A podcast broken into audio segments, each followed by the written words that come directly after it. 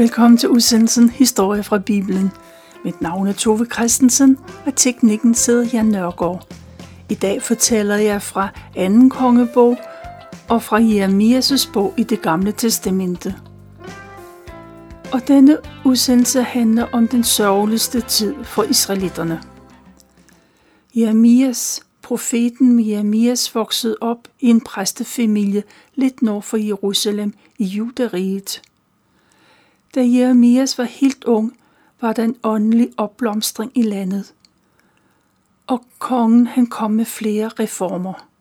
Det betød, at templet igen kom i funktion, og Guds ord blev en aktiv del af israeliternes liv. Jeremias oplevede, at livet i og omkring templet blomstrede op, men senere så han, at det hele faldt fra hinanden igen, og befolkningen begyndte igen at tilbe afguder og forskellige gudebilleder. Jeremias blev kaldt til profet, og han fik den utaknemmelige opgave at tale dom over folk i juderiet. Hans livsopgave det blev at advare folk om, at hvis det ikke tilbad Gud, Israels Gud, så kunne de ikke længere være Guds folk. Deres land ville blive indtaget, og et at, øh, de store nabolande skulle komme. Juderiet, det lå faktisk mellem to stridende supermagter, Ægypten og Babylon. Og juderiet, de prøvede på skift at holde sig til den ene og så til den anden, men det betød, at de altid havde en stormagt som fjende. Profeten Jeremias' budskab til israelitterne var, at det var Gud, der stod bag de politiske kriser.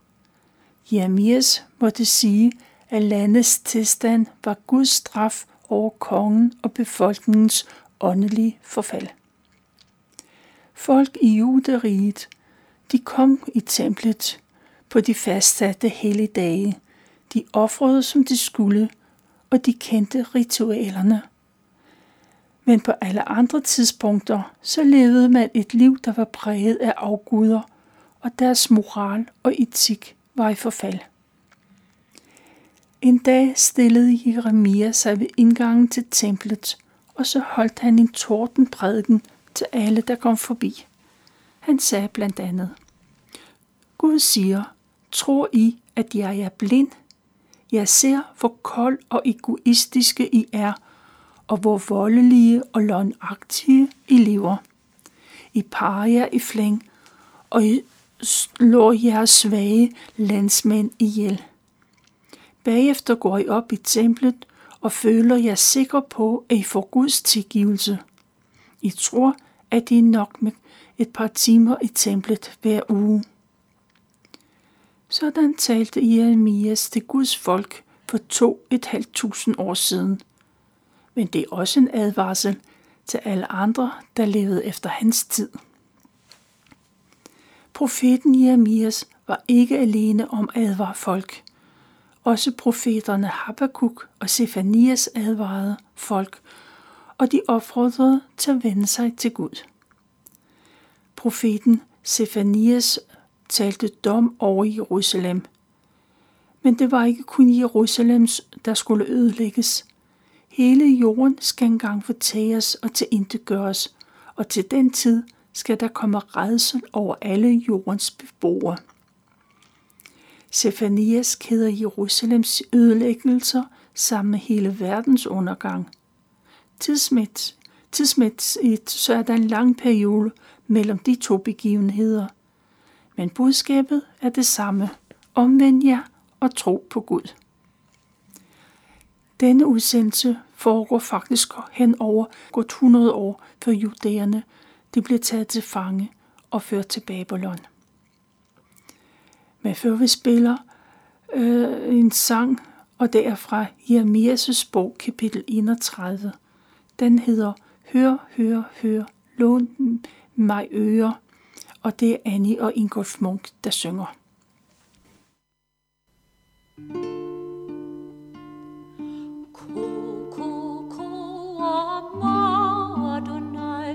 Matzachen, Matzachen, Bamidbar. Rum sweet day, Horeb, rum sweet day, Horeb. Aloch liaki uish Horeb.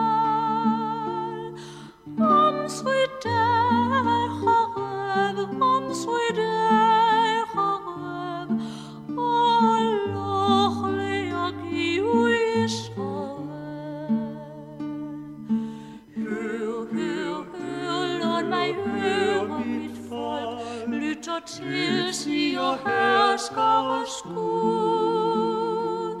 Du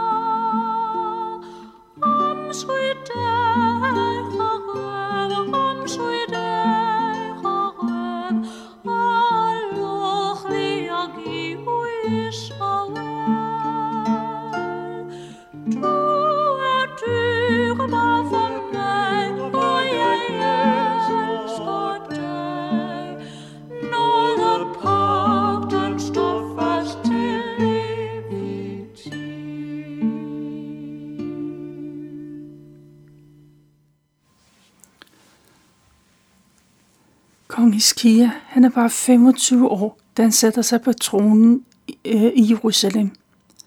Det første han gør, det er at lukke templet op, for det har været lukket i mange år. Han sætter templet i stand, så man igen kan komme, komme øh, til Gud. På rekordtid får præsterne og tempeltjenerne, levitterne, gjort templet klar, og Hiskia han glæder sig til, at man igen kan fejre påske.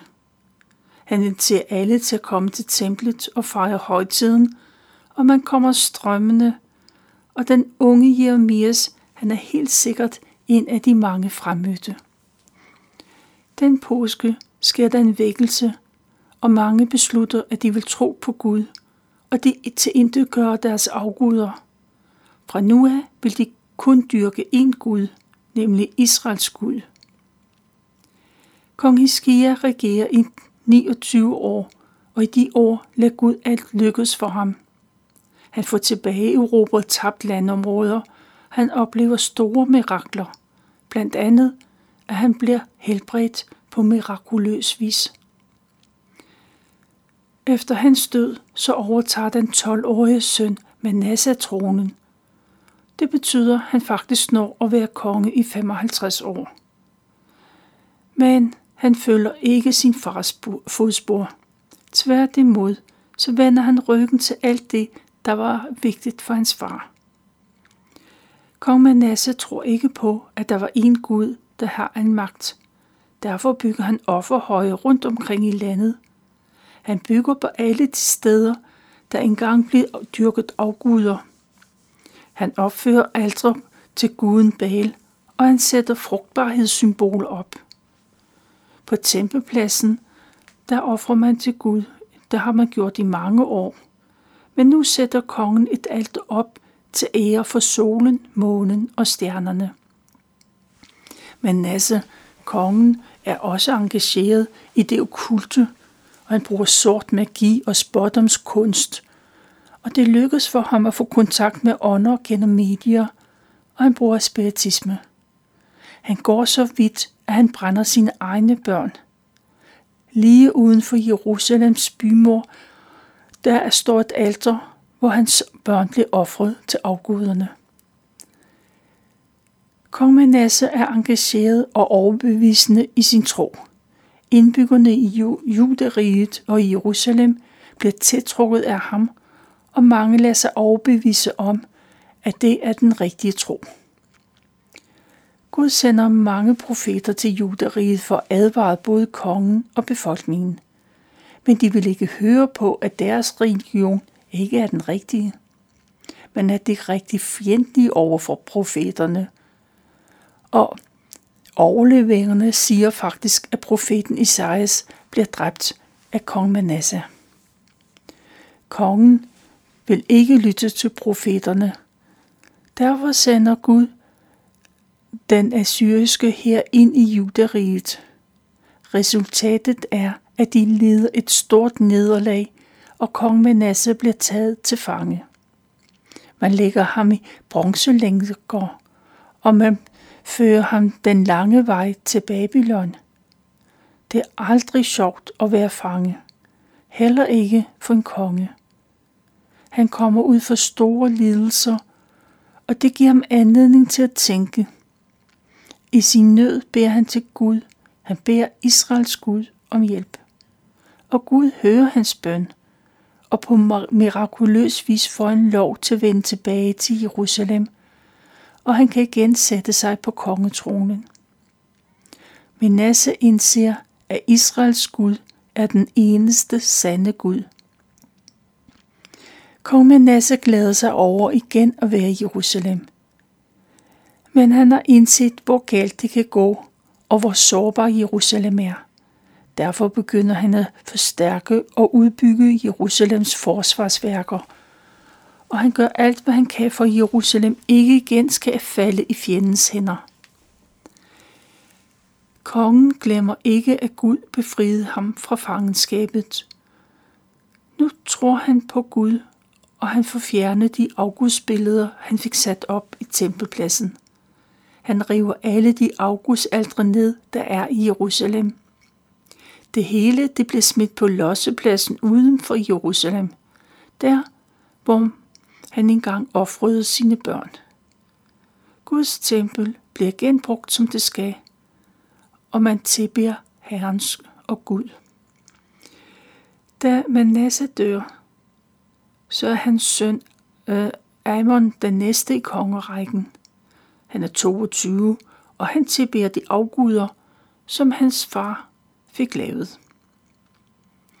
Men han er kun konge i ganske kort tid, for efter to år på tronen, så blev han dræbt af sine embedsmænd. Det mor blev hævnet af en gruppe kongetro borgere. De finder drabsmændene, og de får deres straf. Og de udråber en af Manasses andre sønner til konge, Josias, hedder han. Josias, han er barnekonge på 8 år. Men da han bliver 16, så begynder han at interessere sig for Gud. Hans viden er begrænset, men han er ivrig efter at lære mere. Efter nogle år er han klar til at handle på sin tro. Så står han i spidsen for udrensning af de augustdyrkelse, der har været både i Jerusalem og Judariget og hos de israelitter, der bor i det gamle Nordrige. Kongen sørger for, at augustaldrene de bliver knust, og gudbillederne bliver til støv. På kongens ordre så spreder man støvet ud på de folks grave, som øh, dyrkede afguder. Man tager augustpræsternes knogler og brænder dem på de aldre, som de engang brugte. Det er en større opgave, og det tager tid. Men kongen er fokuseret og målrettet, og til sidst er afguderne væk. Først nu begynder kong Josias at restaurere templet. Det første han gør, det er at udpege tre mænd, der skal have opsyn med arbejdet. De får udleveret penge, så de kan købe materialer og betale tømmer og stenhugger. I hele landet bakker folk op om templet, og de kommer med små og store pengebeløb. En dag går ypperste præsten ind i templet for at hente nogle af de indsamlede penge. Han får rodet lidt rundt på hylderne, og så opdager han en bog, han ikke har set før. Han undersøger den og finder ud af, at det er en kopi af den lovbog, som Gud i sin tid gav Moses. Han er klar over, at det er noget ganske særligt, han har fundet, og kongen må se det med den samme. Han giver lovbogen til statskasseren, og han tager bogen med næste gang, han aflægger rapport hos kongen. Sidst i samtalen siger han, og for resten, så gav ypperste præsten mig denne bog. Og så begynder statssekretæren at læse op af bogen. Kongen lytter, og så går det op for ham, at det er Guds bud, han hører, og han bliver mere og mere fortvivlet. Til sidst river han flænger i sit tøj, som det tegn på de følelser, han har. For første gang i sit liv går det op for ham, at hverken han eller nogen anden kan leve op på den, den måde, som Gud vil have, at de skal leve på. Kongen kalder på ypperste præsten og på sine embedsmænd. De skal på kongens vegne gå hen og spørge Gud om indholdet af lovbogen. For Gud er uden tvivl fred på dem alle sammen – hverken dem selv eller deres forfædre, de har jo ikke lyttet til Gud på den måde, som de skulle lytte på. Øverste præsten går sammen med de andre mænd til Jerusalems nye bydel. Der bor profeten Hulda med sin mand. Hulda siger til kongens udsending, Herre, Israels Gud siger, han vil straffe Jerusalem og dens indbyggere det skal ske i overensstemmelse med de forbandelser, der står om i lovbogen. Det skal ske, fordi folk har forkastet Gud til fordel for afguder. Gud må straffe dem, og straffen står ikke til at ændre. Men fordi kongen er så fortvivlet, så vil Gud udskyde dommens time, så byen ikke bliver ødelagt i hans levetid. Kong Josias, han får lov til at dø i fred. Han bliver skånet, så han ikke ser den katastrofe, der kommer over Jerusalem og over juderiet. Mens ypperste præsten er hos profeten Hulda, så læser kongen i lovbogen. Han læser om den aftale, som Gud for længe siden lavede med israelitterne. Han læser, at Gud altid vil være med israelitterne, Israelitterne lovede, at de altid vil holde sig til Gud. Kongen kan ikke holde den viden for sig selv. Han sammenkalder alle sine undersåtter. Repræsentanter for hele befolkningen, de samles til stormøde på tempelpladsen. Da alle er kommet, så læser man op af lovbogen. Kongen aflægger et højtidligt løfte om, han altid vil adlyde Gud og med hele sin sjæl vil han overholde Guds befalinger. Og han får befolkningen til at aflægge det samme løfte. Kongen giver ordre til, at det år, så skal man fejre påske i Jerusalem. Den 14. dag i årets første måned skal påskelammene slagtes. Og kongen giver præsterne og levitterne og tempeltjenerne besked på, at de skal hjælpe folk, når de kommer med offerdyrene. Og det er vigtigt, at de selv nøje overholder de forskrifter, der står i Moseloven. Og det bliver en storslået påske. Folk kommer til templet med utallige dyr, som bliver offret til Gud. Gennem offringerne så beder de om tilgivelse for deres synd. Og de bringer takoffer, i taknemmelighed over Guds store nåde. Alt foregår efter de forskrifter, der står om i Moseloven. I, I syv dage fester man i Jerusalem. Ikke siden profeten Salomons tid har man fejret påske i Israel efter alle forskrifter. Der går nogle år, og så får kong Nikor fra Ægypten en besked fra Gud. Han skal skynde sig et sted, for der, øh, de skal slås med et land, der ligger lige øst mod øst. Det ligger tæt på Eufratfloden, så de har et stykke vej. Kong Negro han samler sin hær, og de tager afsted. I Jerusalem hører kong Josias om Ægypterkongen, og de er på vej forbi hans land. Kongen samler sin hær for at stanse Ægypterne. Men han når ikke så langt, for kongen modtager et brev fra Ægypterkongen. I brevet står der, at denne krig ikke kommer israelitterne ved. For Ægypterkongen vil have fred, så han kan koncentrere sig om at kæmpe sine egne fjender. Hvis du, Jerusalems konge, kommer på tværs af Guds planer med Ægypten, så bliver du dræbt. Kong Josias læser brevet, men af en eller anden grund, så vil han ikke at tro på det, der står. Men det er faktisk en advarsel fra Gud, en alvorlig advarsel, som kong. Men kongen Josias, han fører sin hær til Megiddo-sletten, og der møder han Ægypterne. Kong Josias han tager sin kongelige kappe af for ikke at blive genkendt, men alligevel bliver han ramt ind af en egyptisk pil. Kongen bliver kørt til Jerusalem, og der dør han kort tid efter. I hele Josias' liv var han ivrig efter at tjene Gud, og han fulgte nøje de forskrifter, der stod i Moseloven. Men kong Josias' sammenstød med Ægypten, det fik konsekvenser.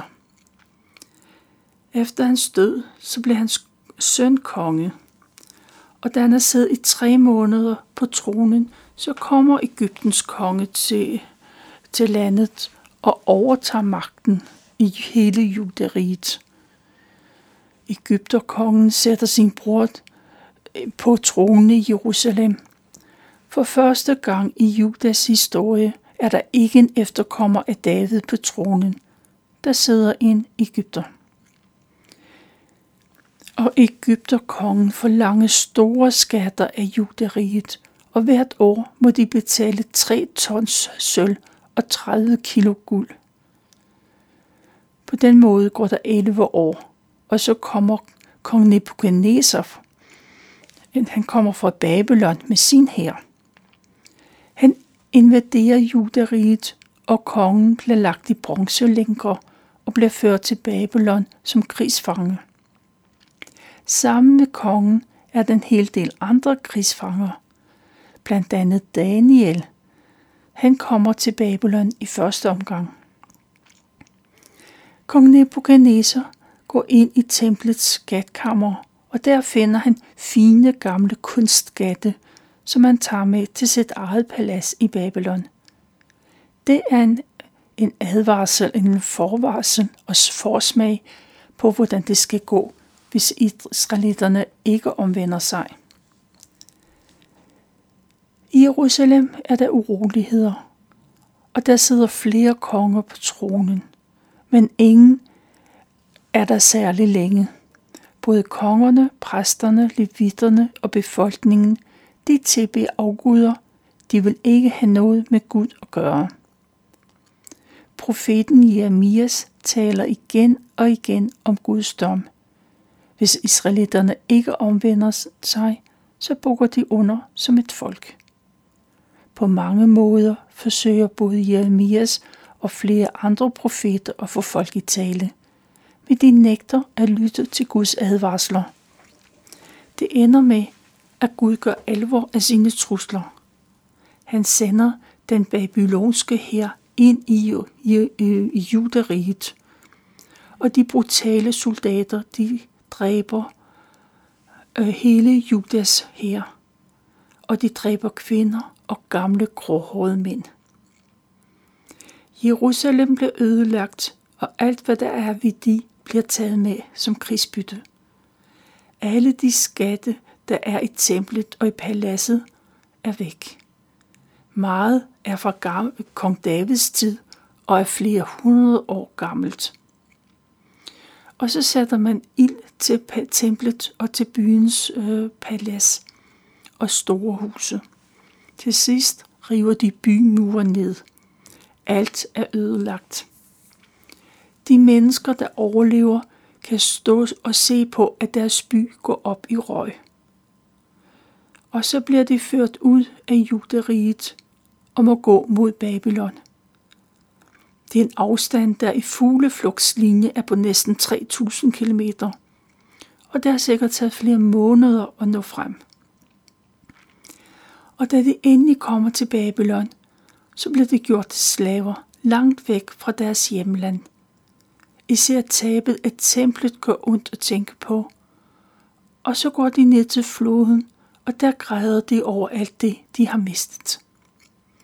De græder, og de husker på profeten Jeremias' forudsigelse, at Jerusalem skulle ødelægges.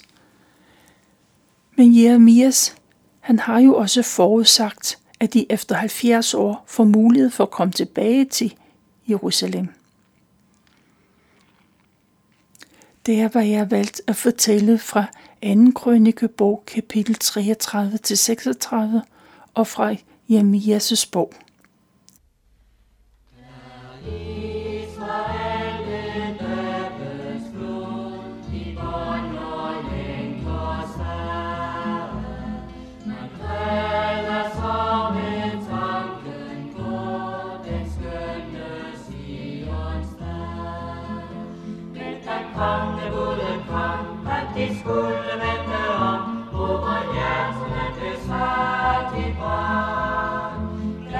unfolding harmony.